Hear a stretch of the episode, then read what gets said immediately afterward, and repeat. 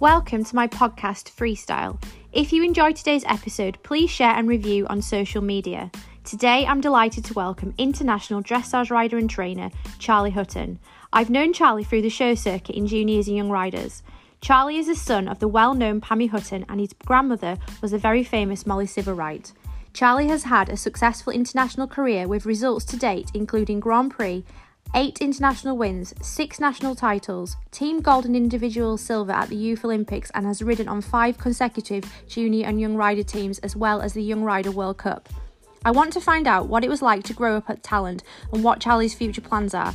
Hope you enjoy it and thanks for listening.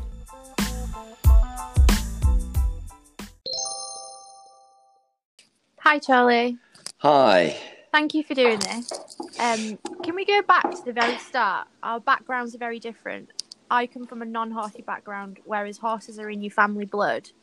Can you tell yes. me about? Can you tell me about your early years? You obviously come from a highly successful Christian family. Your grandmother and sister are all very successful in their own right. Did you feel pressure to start riding? Uh, yes, is the short answer. um, but um, I think my my childhood, um, in short, was basically obviously I grew up around horses and. Um, I saw them of all different shapes and sizes, um, and I was put on a horse as a baby. Um, I think I, I, had my own basket, and um, I think I actually had an incident where um, one of the first few times I rode, uh, I was put on one of my mother's Grand Prix horses, um, owned by a lady called Hilary Hughes, and um, I think I must have been about one and a half or two, but he bucked me off, and I landed oh, right in between the jump wings. so that was kind of the start of my um, my mischief, if you like. But then, um, kind of going up from there, I actually like was more into hunting, and just normal boy stuff. Um, and uh, didn't really take horses that seriously, to be quite honest. Um, and I was I was useless at riding, to be quite honest with you. Um, and it wasn't really then until I was like 14, I think, that I started to. I remember um, between, it was like summer holidays, I think, and I was off school. Uh, and I just started to help mum warm up a few of her horses for her. And that's when I started to get the bug. But before that, um, there was a phase where my mother used to try and pay me a pound every time I rode because I was so unenthused and unimpressed and just your normal like teenage boy to be quite honest with you. Um, and then it kind of just snowballed from there really. And sort of like presumably you could have chosen to jump as well, but like why why did you choose dressage then eventually? What made you kind of think, yeah, this is for me? Yeah, it's a it's a good question that one. Um, it the honest answer is I don't really know. Uh, it, it, just happened. Um, I still to this day like jumping, um, and um, I've done a few cross country fences. Actually, today we took our horses down to the river uh, for the first time, and um, that was quite an experience. But um, no, it's for me dressage is one of these things that um, it became addictive. Um, uh, I started to understand it more, and I think when you don't really understand what's going on, you can you really don't get the idea. And what's the point? You see riders sitting there, and you know the horses are dancing around, doing pretty little things. But uh, I started to actually understand the like. I started to get better at it, to be quite honest with you.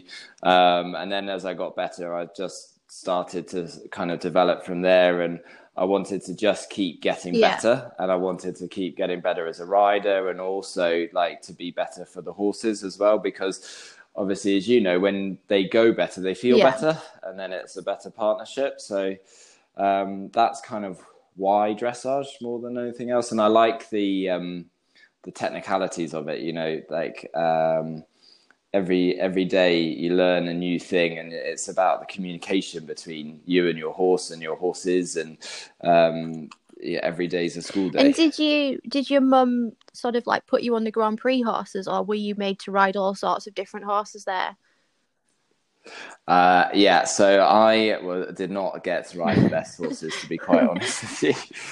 Uh, I was saying to someone the other day that my perception of what a good horse was was uh, severely um, underestimated. I think because of the the amazing school horses that we had at Talland, and there, there was you know some horses there that had won amazing things like badminton and been to the Olympics and um, been grade A show jumpers, and so like we did have you know amazing horses, but they were at their like the retirement years, and um, obviously horses can feel a little bit stiffer then. So I wasn't even allowed on those, to be quite honest, when I was younger. Um, I, I was put on the the steadfast school horses, uh, and what I looking back at that time now, what I feel most sorry for was the poor students trying to teach me how to ride because I was an ass. you were a nightmare. I just I wasn't I didn't listen. I like just yeah. I just I'm to, far far cry from the person that I am today. You've sure. evolved then. yeah, uh, but then later I got I, I, was allowed as I started to get better. I was then allowed to um to ride some of mum's horses. And did you spend like hours watching her, or because it's your mum? Was it like oh, I'm not interested? Because I can never imagine how that must feel to have like my family is just so not horsey. So for me that would be so alien. Yeah. Um, no, I did not watch. I was too busy interested driving the tractors. To, like how I went out to get my peace and quiet. Um, my dad does all the like land maintenance and so on, and um, as well as everything else. And I would go off in the tractor at like ten years old, and and I would harrow the fields. So that was my kind of like distraction from yeah, it all. Yeah. So sort of between your grandmother and your mum, what would you say that the they're the key things that they've taught you? And this can be riding or non-riding. Um, that's it's an interesting question that one because I mean, obviously, my grandmother's an amazing lady with an amazing heritage and legacy, and um, she's, you know, not only a rider and a trainer. She's obviously been so successful with Talland, and but more than that, she's like a rule writer and a book writer, and so I, unfortunately, as I was growing up, would never really got to see her in her heyday. Yeah. Um, and it's only now as I get older and I've actually started rereading some of her books. Um, yeah, because she, I and... read her book. She's got, well, she's one called uh, Thinking Riding, and I remember that. I just thought that was absolutely incredible. I read that when I was about sixteen, I think. Yeah. Did you? Yeah. So at that time, I still was pretending I wasn't interested. Um, but that, that actually, I, I, reread it. I've had to do some um, online webinars, and uh, I've been using some of her material there, and it makes me appreciate how amazing she really was as a as a lady. Yeah. Um, and my mother as well has got her own amazing traits and qualities. Uh, obviously, that's also a little bit closer to home, um, and it can be difficult kind of as a son and family relationship you know you're working together eating together living together riding together. Um, but i'd say the main things that i take away are from my grandmother's perspective i take away her depth of knowledge uh, and quench for um, learning. Yeah. that's something that i really try and consciously do myself. Um, and then for my mother it it would be the main thing is to just kind of work hard um, and to just you know be your own person and just keep going basically yeah it's good advice yeah and who would you say has also influenced your riding career outside of the Talland circle um, so I've been fortunate enough to train with some amazing trainers. Uh, I was based out in Germany for six months with Jonny Hilberath, the German team trainer. Um, and I'd say that he influences me quite a lot. Um, still, I mean, I was only there for for a few months, but um, and when you, uh, you've been at training in Germany, haven't you? And you know what it's like. It's very intense. Yeah. So. Did you ride other horses there as well, then, or? I did, yes, yeah. I, I, I, was only allowed to ride some of the ones that were for sale. Um, obviously, the German system is the German system, and you you know you're privileged if you get to sit on another one. Um, but uh, I kind of that would be the fundamentals of training. I, I, I have this expression that when I kind of blossomed out of uh, Talland. I was like a piece of Swiss cheese. I, had all the makings, but I had holes, and then uh, those holes needed to be plugged, and a lot of that was plugged in Germany. Um, and then I was uh, I trained. I was based at Carl's for eighteen months, um, living there, and um, was very lucky to ride some of his horses uh, on an infrequent basis. Um, yeah, and I had my horses based there as well for a bit. So um, I'd say Carl is a big influence too. Um, and do you still and, do you still work with Jonny now then as well? Uh, no, I don't. But interestingly, I mean, it's been about uh, eight years probably since I was last there, and uh, but I can still send him a text message. I often do about when I'm looking at horses to buy and things. I'll um, text him and say, "What do you think?" Uh, and get his advice on anything. Yeah, that's good. Really good. Cool. Um, I also was reading that you've been to the youth championships, um, and I don't actually know that much about it. So can you tell me a little bit what that was like? You you won a medal there, I believe. Um, yeah. How does it all work?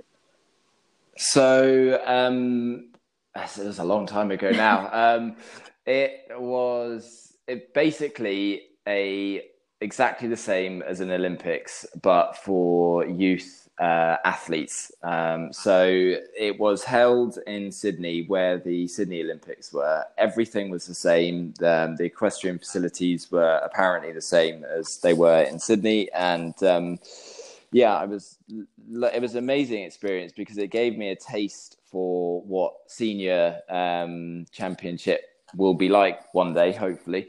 Um, and yeah, I was lucky enough. I won team gold and individual silver. Um, but it was very close actually because a fellow competitor on the British team, Jess Dunn, she uh, didn't have the best ride on the first day, whereas I did, and then on the last day, she actually beat me um, oh, cool. in the in the final scores. But luckily, my cumulative score, I got silver and Jess got bronze. So it was it was great to come home with all those medals actually as a as a squad. Um, and Gareth was the team trainer. Um, but yeah, like I said, an amazing opportunity to hopefully get a taste of what it will be like uh, for real one day. Did you take your own horse there then, or did you ride other horses?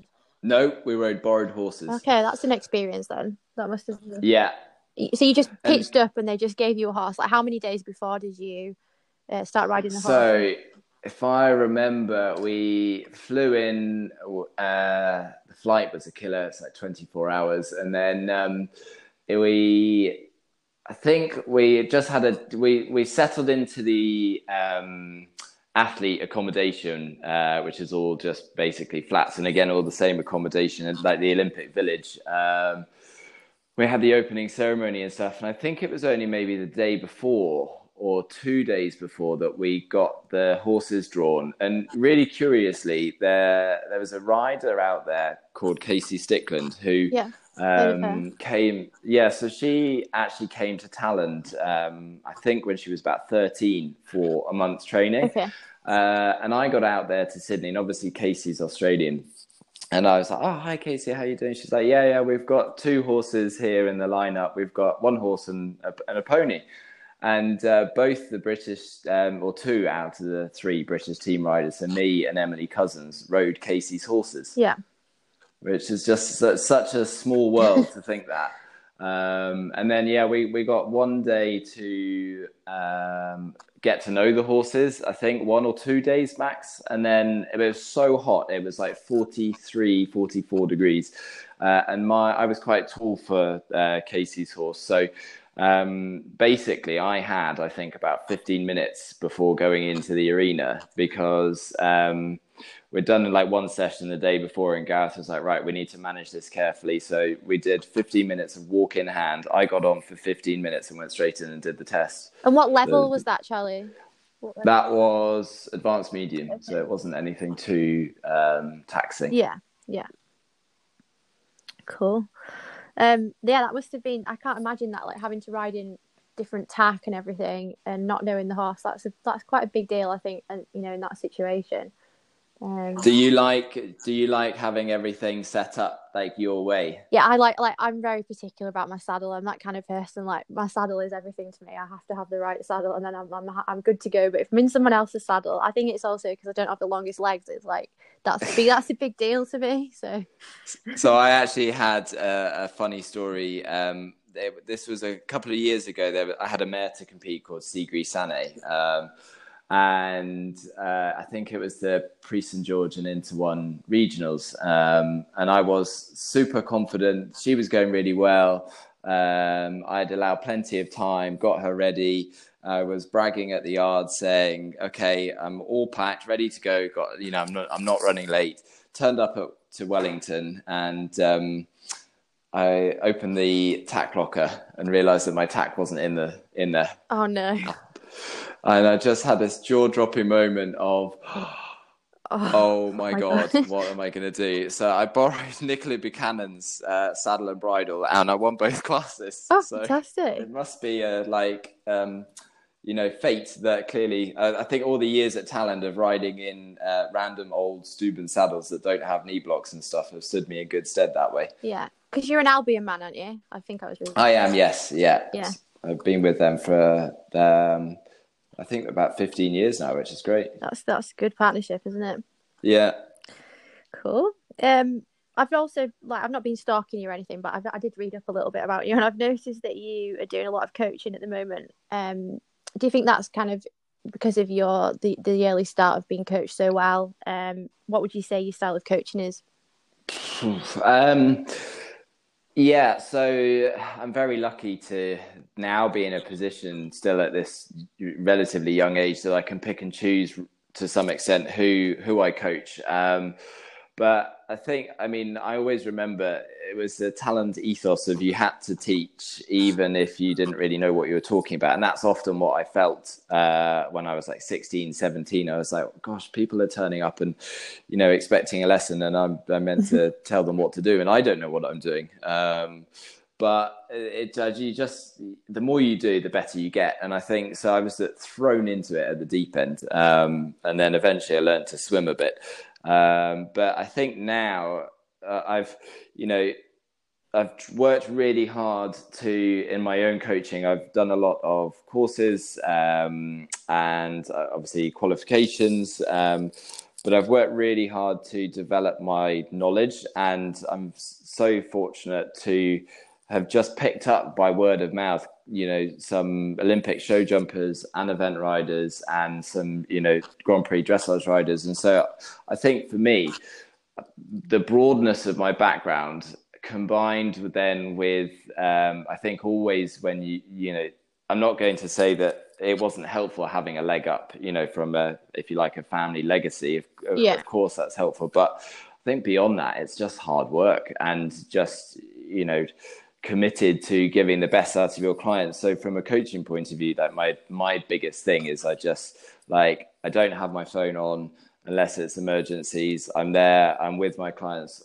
the whole time. I'll do 18, 20 lessons a day. I don't mind, but uh, I'm I'm there, and I and I'm, when I'm there, I'm I'm committed to them, you know, and to the riders' improvement. So that's like I I get such a buzz out of um, working with any rider, and actually more so with like jumpers in particular has really helped my dressage because you tend to see traits when you're teaching the volume that I work with. You tend to really start to like see okay so jumpers can Patterns, often yeah. yeah exactly and then you can kind of you swap those around a bit and you steal ideas off each other which is amazing because I think as well as I, as I've got older, my coaching style has definitely changed. I, am much better now, and, and I don't think it's just the knowledge; it's also how you present yourself, um, and you're more understanding. I think of you know how to fix problems, aren't you, as you get older?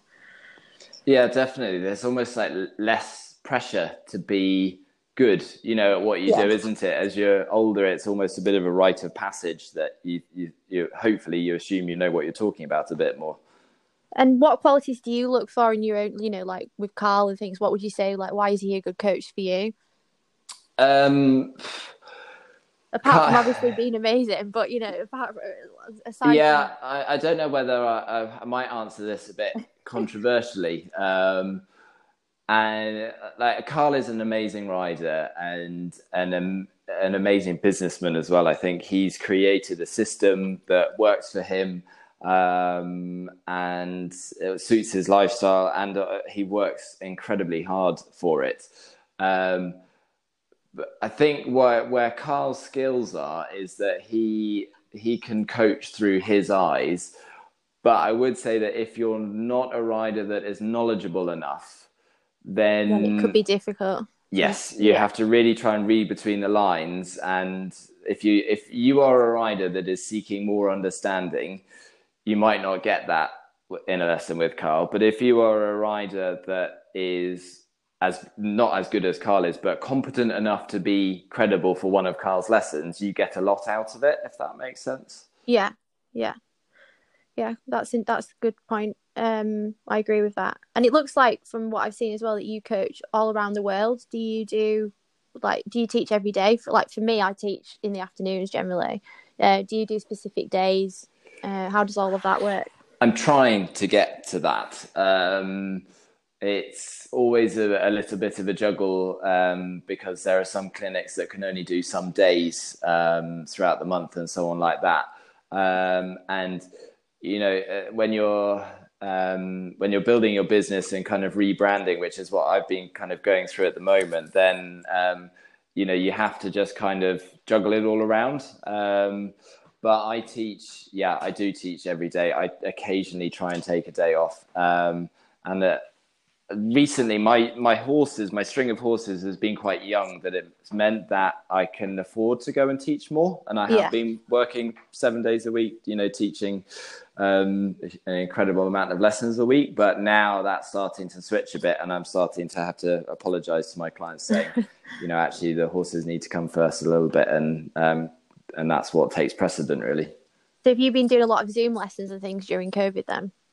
Yes, uh, I was actually looking at my March numbers the other day. So, I think I do about a third of, uh, sorry, a quarter of my lessons are Zoom lessons. Uh, and I've got a regular string of about 15 riders or so that have weekly on online lessons. Yeah. Uh, and then the rest are all um, are all in person, which is amazing because if you'd asked me a year ago, do you do online lessons or, or even 18 months ago now, uh, you know, you'd be like, what? Who does yeah. that? yeah. Yeah, no, I know. It's uh, it's incredible how it's changed and I think it probably will remain like that, won't it? Going forward for some people, especially with, you know, it's you... an, an advantage if you don't want to travel around always.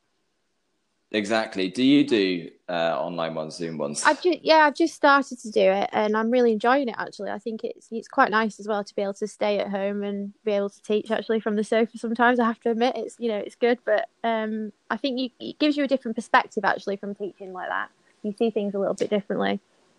Very much so. I find that due to the nature of not ha- always having quality signal and so on, um, you, it makes you I think be more of an overall perspective. You know, if there's a glitch or something, you can't you, you can't see everything because of it. But it does mean that you can be. Pro- I find myself being a bit more philosophical, if you like. You start to talk about the reasons why things happen um, rather than actually in the moment. Yes, I would agree with that. Yeah, yeah. I think I think it's been a really useful time actually for everybody. As much as it's been a setback, and I miss seeing everybody. I think yeah, I definitely learned something from COVID anyway.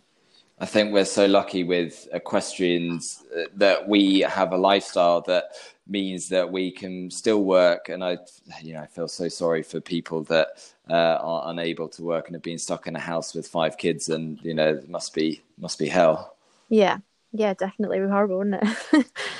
so you've recently moved to Glasgow, Charlie. Um, yes. What was that like? Because you're quite far away from everything now, aren't you? So... Yeah, yeah. So. Um, so moved. So well, let me think about the timeline here. Um, bought a house up here in. We moved in in October 2019, so before lockdown, thankfully. Um, oh, was that 2018?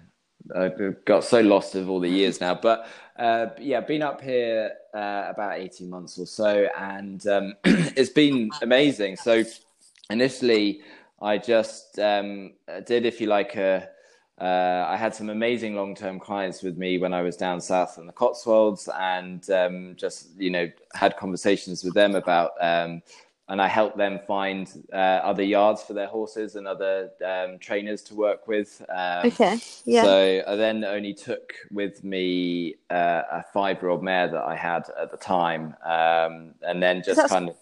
That's quite daunting, just going probably with one horse, isn't it? Like when you're used to having a lot of horses.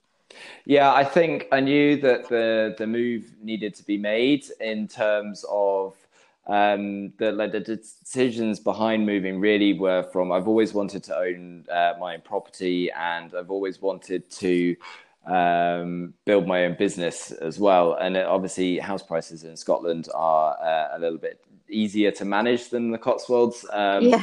and I've always had a big client base up here too. So um, I kind of just hopefully saw a bit of a gap in the market for dressage trainers up here. Um, and it's just... a natural move then for you there, really, wasn't it? Exactly. Um, yeah. And then, yeah, just kind of over the years, it was based at a, a yard, um, a livery yard for um, a year um, which was which was great for what we needed, but we out, outgrew that, and now we are where we are here, just outside of Glasgow. And um, so, really, is the house with the horses are at home as well? Then not at, no, not at the moment. So bought a property that's about twenty minutes, just literally on the coast um, in a lovely uh, town called Troon. Um, and then the yard is just outside of Glasgow, um, which is about a 25 minute commute and um, we're in the process. Uh, I have no idea how how we've done it in the, the, the year of lockdown, but before Christmas this year, we said, right, okay, this is going to be a quiet year because uh, I think we bought something like four horses, bought a horse box, bought the house, done the house up, and was like, right, let's just let's just chill. And then um, we like decided to buy another horse and another horse and upgrade the horse box and move yards. And now we're building stables and building a walker. And it's oh, like, okay. so it's getting big now. Yeah, that's yeah. that is that is the problem because like I started as well with having I think six horses when I came back from Germany. Yeah, and we've now got twenty three in stables. And I worked out the other day with brood mares and things like that. I probably own 11 horses and I was like, oh, how has that happened? That wow. should not be happening. but it is a bit addictive, so you have to be a bit careful, I think. Thing is, as a rider, you, as you know, you need to develop your string, don't you? And you need to yeah. have horses coming through. Um, it's a bit like an academy. If you don't have people coming through, and you don't get the best out of um, out of those individuals, and you need that that um, pipeline of horses. So you, that's the only way to do it. If, You've got five yeah, go on, carry on. If you want to be good, if you, you know, if you want, if it, it's always a risk if you've got one horse, isn't it, that it can go lame. Yeah, yeah, yeah. You definitely need to have a few. I just think you've got to have a few, but not like over over ten. I think that's pushing it. Yeah. so, so you're going to do a colour, you and you're going to sell one. I'm gonna have to sell more than one, I think, at this rate. But yeah, no, I've got a few definitely. Then, it, then you don't want to sell them when you get them to the level. So that's the that's the crazy thing about the whole situation. Yeah. yeah. um. So you've you've got a variety of horses, have you? You've got you've got. Did you say you've got five? Um. Hang on. How many have we got now? So we've uh, got a foal. Um. Just there's been the latest edition.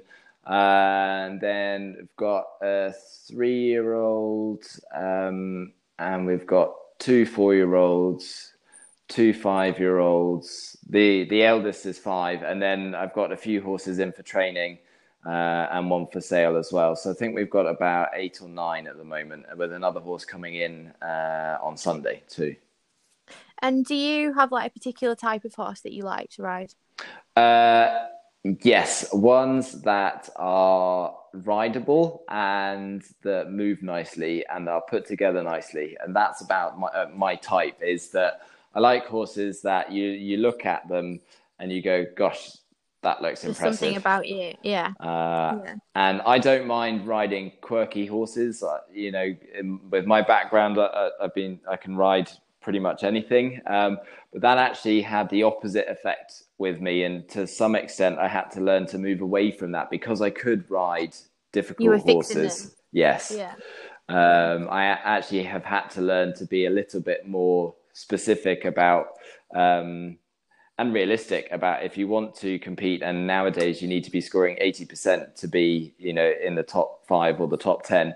Um, you need to be more specific about the type of horse that you're riding. Yeah, yeah. Um, so will you keep all those? And are you going to sell some of those as well?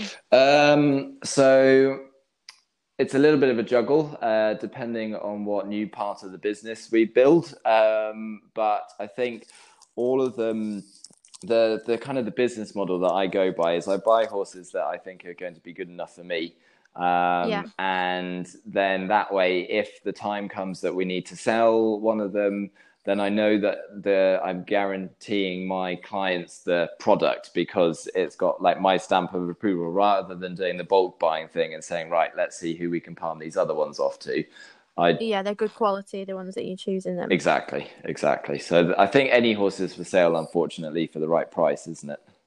And are they are they a mixture of mares, geldings, stallions? Yeah, so uh, no stallions, uh, thankfully, uh, and we've got uh, actually only we went through a phase of having five mares and one gelding. Uh, that poor gelding, but um, we've now got only one mare and the rest are all geldings. Really? Yeah. See, I'm, I'm more of a gelding stallion kind of girl. I do like mares, but I'm definitely inclined to ride a gelding over anything else. I think. Yeah, and uh, the problem is, is mares have to like they also, you know, mares have to want to do it. Um, yeah.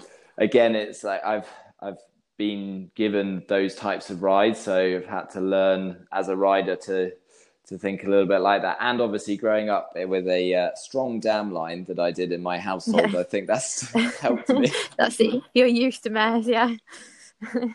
um, what would you say has been your biggest achievement so far?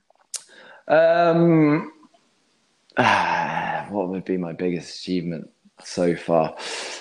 Getting to this point in life. Uh, no. Uh, competitively, what are you most proud of? Yeah, I'd say um, it's an interesting one. So I've got obviously a few few championships, which is quite helpful. Um, but actually, the the journey with um, the horse Super Blue that uh, actually last won a championship on um, still now a few years ago. I need to get back out there. Um, yeah. But um, he was quite an interesting story because the owner contacted me, having had a few people uh, fall off him and um, him, I think, yeah, he caused a couple of injuries, uh, and a few other riders had said basically he was no good um, and that he was useless. Uh, and then just uh, I just saw something in him the first time I tried him, and, uh, and he wasn't, and you know, he's still not, nothing.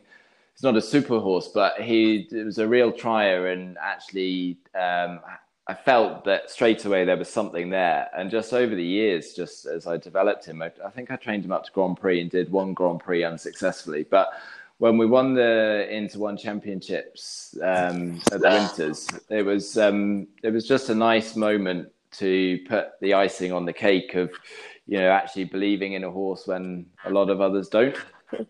Yeah, yeah.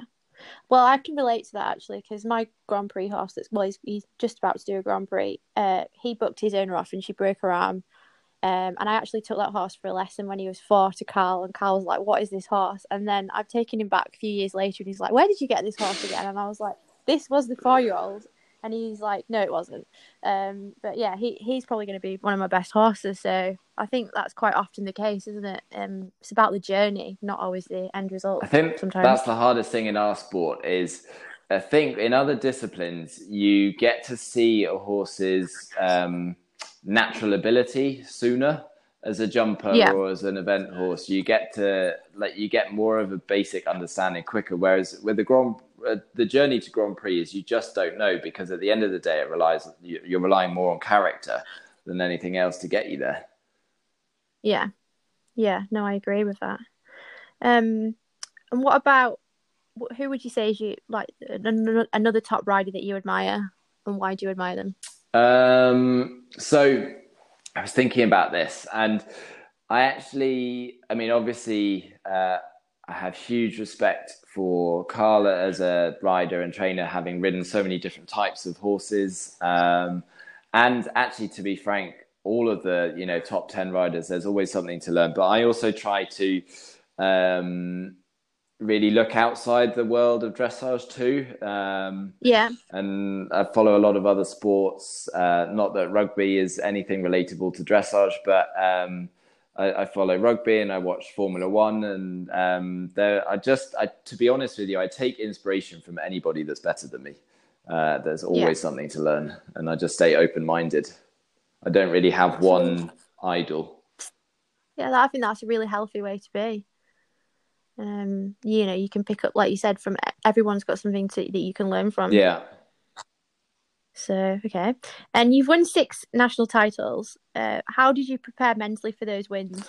Um, they were won by luck more than anything else. I remember one of those. I will admit was on a technicality because uh, it was the Young Horse PSG. They don't do it anymore, but they basically it was a sash and a title um, for the like the highest placed uh, young horse in the PSG at the Nationals. And that year, Carl had uh, won it on Utopia. Um, but yeah. he didn't put his name down for that title, so it went to me instead. okay. That's that's that's. I never knew that. But, uh, yeah, I'm I'm still I'm still claiming that one. Um, You've stolen that yeah, one. Exactly. I got the prize money, the sash, and the title, so it's all good. Why not? Um, that is very lucky. yeah, I mean, I think it does come to like right place, right time. There are so many variables in our equestrian sport of um, horses staying sound is is one of the obvious ones. Um, but actually, you know, you can find yourself as a competitor when you're having a really good season, and for no rhyme or reason, the horse is just off their peak. Whether their bloods are down a little bit or whether they're just a little bit fatigued, you know, and that's the hardest thing I think is the timing of when to gear a horse up at the right moment in the annual calendar to win, hopefully the the right um. Exactly. I think timing is the the hardest thing to get right with horses. But in each of those um, wins, do you think that you took like was there an element of risk taking in that performance, or would you say it was all in the planning or a mixture? Uh, I'd say obviously a mixture of both. Um, you know you need the planning and you need those fundamentals in place uh, because otherwise it's down to luck um, and there are yeah. too many uncontrollables in dressage already for to, to leave it to chance um, but there is also an element of risk taking uh, it's hard to say looking for back like with hindsight now actually because in the moment you're just you're so busy caught up in everything you know and often as a professional rider, you might have four or five horses to compete, and uh, you bring the horse out to the box twice a day, and it, you just you get on the wheel and you just keep going, and that's the only way I can describe it. Is you have a system that you do with your horses, and you hope that the training that you've done at home um, is is evident in the test, um, but you do get also a sense when you know that you're performing slightly better than your competitors throughout the season, you're thinking this might be my chance. And you, you obviously yeah. try not to think about it and you put that to the back of your mind. But uh, I get quite excited when I compete. Um, and I really actually thrive under pressure situations. So yeah. the, the bigger the stakes are for me, the the bigger I perform. Yeah. Yeah. Well that that's evident in I think in your success that you've got to have that kind of star quality to do that. Yeah. Not not everybody can do that. No. No, that's something I learned as a coach is that I, I've learned definitely in my later years that actually not everyone is trying to be an Olympic medalist. Not that I'm even that yet, but you know, it's that some people are just wanting to enjoy the journey and get better. Yeah. Yeah, no, I, I understand that. And with those six wins, are they were they all at different levels? Or? Yes, they were. Um, so I think there were like novice. Uh, I think even one was like prelim. Uh, one was novice. Windsor. Yeah, exactly. um, so yeah, no, they were all just different levels, and unfortunately, nothing yet at Grand Prix. Um, but yeah, that's also determined. The horsepower determined as well. Yeah. And you obviously have a very positive mindset. Do you do something to prepare like that mentally? I think it's a it's an interesting one that because is it nature, is it nurture?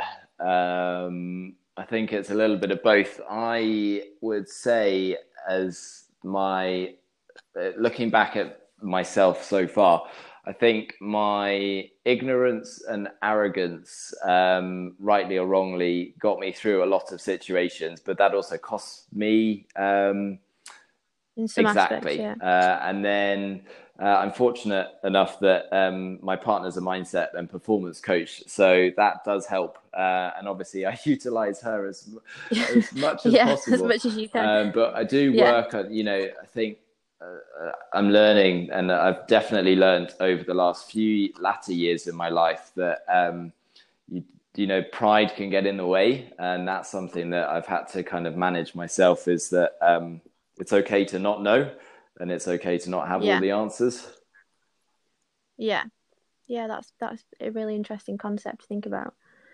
Um, where do you see yourself in the future? What are the plans? Um, so I would I, te- I take my inspiration a bit from two riders from Carl's kind of business model and Andreas Helgstrands. I know I'm aiming high on both of them, but um, I'd like to over the next five years just really just work hard, develop a uh, sustainable business that can keep horses uh, at international level um, and have horses coming through um, with some uh, what is what's the right word that I'm looking for? Kind of like specific buying and selling, not a dealer, but pro- the production of horses, and then kind of selling just well produced exactly. horses, yeah. Uh, and that combined with coaching then that hopefully uh, if my timeline's right my two five year olds which i have quite high hopes for they'll be 10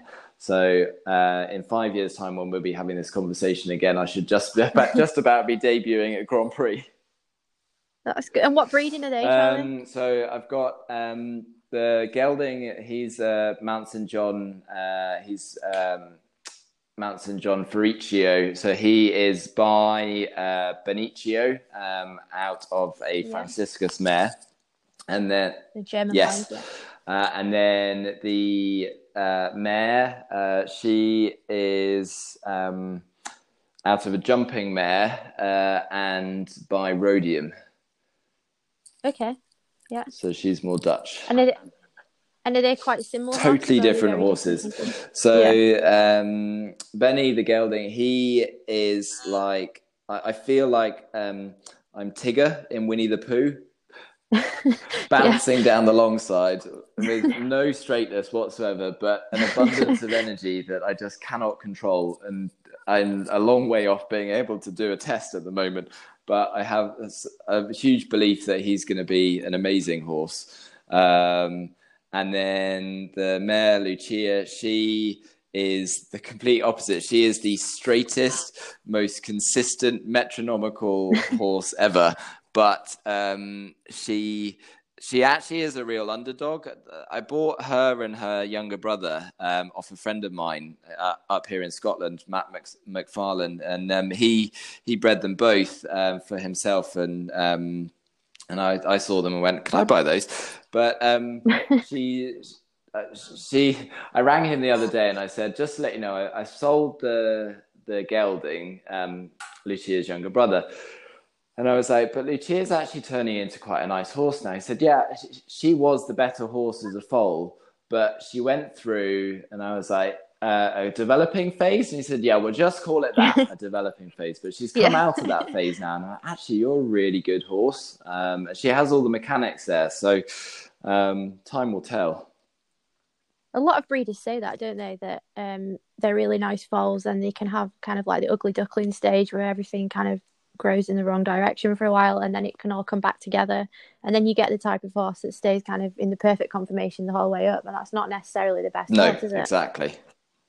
I quite agree. So and what goals have you got in 2021 well what's left yeah um, to go out so I guess I'm, i might venture out and do some five year old classes. Uh, I've got a seven year old in for training um, that I might do some mediums on and just actually get back out there and start competing. I haven't. I've been so busy working hard, you know, developing the business that uh, I actually haven't competed since the Nationals 2019.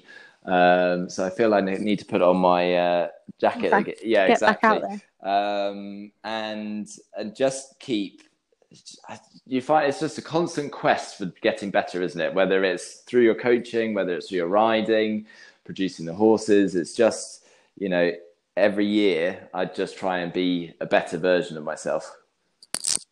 Do you have a fitness routine as uh? I try to when I've got time. Um, so I I love running, and um, I. Do you? I absolutely hate running. I'm like I'm forcing myself to do a marathon, but um, I don't really oh, know that's why. amazing. But, that's uh, good. Definitely Um, do that. No, I I love running. Um, I just it makes me so tired. Whether I do it um, in the mornings or in the evenings, I just like I start eating more. It has a counterintuitive um, yeah, exactly. But I do, and I try and do some yoga and stuff like that. Um, and I do some like ba- balancing ball work. And I was on the world class program for a bit, so I got to know what you do with like resistance bands and stuff. But I have to say that that if I've got a choice between working out and going to teach a lesson, I'd rather go teach a lesson or ride a horse. Yeah, yeah, no, I know what you mean. It's more interesting, Yeah. isn't it? Um, and do you will you compete in Scotland or will you come back to England to? I would probably do. Um, I'm looking already at the Premier Leagues and high profiles of what to do there. I'd probably sooner come down to England. Uh, I might do a couple of shows just up here just to get some experience under the horses' belts. You know, some low key, no pressure um, situations. But um, I haven't really thought about it um, beyond that yet. Yeah. And do you still go home to Talland to teach? Yes, I do. I was actually down there last week um, with my official government letter saying that I could travel. Um, You could go but, uh, because I'm the mentor for the um, BEF World Class um, Youth Podium Potential Pathway uh, Oh, program. right. So um, we had our selection uh, on Sunday, Monday, Tuesday, Wednesday for, for that. And that was really interesting. So I stayed at Talland there. Um, and I kind of go down to Talland and see the family every time I've got something official to do. And then I can Yeah. kill two birds with one stone. And presumably, then you can take when you go and compete in England, you can take the horses and stay there and make it like stay here for a few Exactly. I mean, that's that's kind of the idea is that um, okay, you know, Glasgow's uh, quite a trek from anywhere if you're traveling down south, but actually we've got the base of Talland that we can use, and um, maybe almost do something like the equivalent of the Sunshine Tour, where you go down from Talland and then you you know spread your wings, go to a few shows, and then come back up again. Yeah, yeah, that sounds good. Well, um, hopefully see you out and about soon. Then when you get out, When are you next again. out? Um, uh, I'll probably start doing some of the Premier Leagues. I think I've got the regionals in May, um, and then I've got a grand. My, I'm going to do my first Grand Prix on my new horse, so um, that'll be exciting. Um, and what sort of advice would you give to up and coming riders, Charlie? Maybe someone that's not got the biggest budget. Yeah, actually, um, as I mentioned, uh, I'm the mentor for the World Class program, but I also do that for the British Dressage um, Academy program too. And um, been having discussions with riders on the program quite a lot about um, what what type of horses they should be looking for because I've had a rider that um, is actually a, a fairly decent budget, but uh, spoken about what her goals are. More importantly, what her long term goals are versus what her short term goals are. Because I think when you're limited with the budget and you're you're wanting to be a an up and coming rider, you have to really take into consideration the long term plan. You know, quite often riders will buy an expensive pony or an expensive junior horse and then will um, kind of uh, cut off their nose to spite their face uh, when, when it comes to actually needing that string of horses behind. As you know, it's such a big jump up to senior level. Um, and Yeah. the other thing that changes there is is that riders go from being funded by their parents to needing to do, start to do it on their own, and that's really where a lot of riders, and myself included, have, have struggled with that that gap unless you're working for prof- another professional rider. So yeah, no one really prepares you for sort of doing the business on your own and um, the pitfalls of that, I suppose. No, exactly. Hello. Yeah, can you hear me, Natalie? Um. And aside, from... yeah, I can hear you. Okay. It went, it went a bit funny, Sorry. didn't it? So no, that's really good. That's really good advice.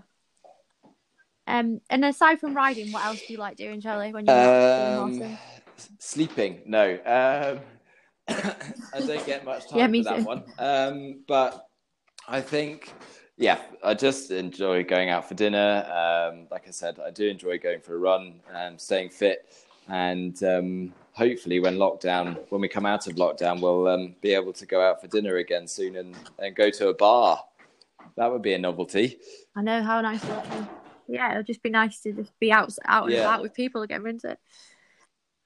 But um, no, well, thank you very much for your time today. Um, and it sounds like you've got a really interesting business model going on and some nice horses to compete. So I wish you all the best no, with that. Brilliant. Thank you, Natalie. That's um, yeah, thank, thank you. you very much for having me. Soon. Okay. You're welcome. And um, bye bye. I'll see you soon. Bye.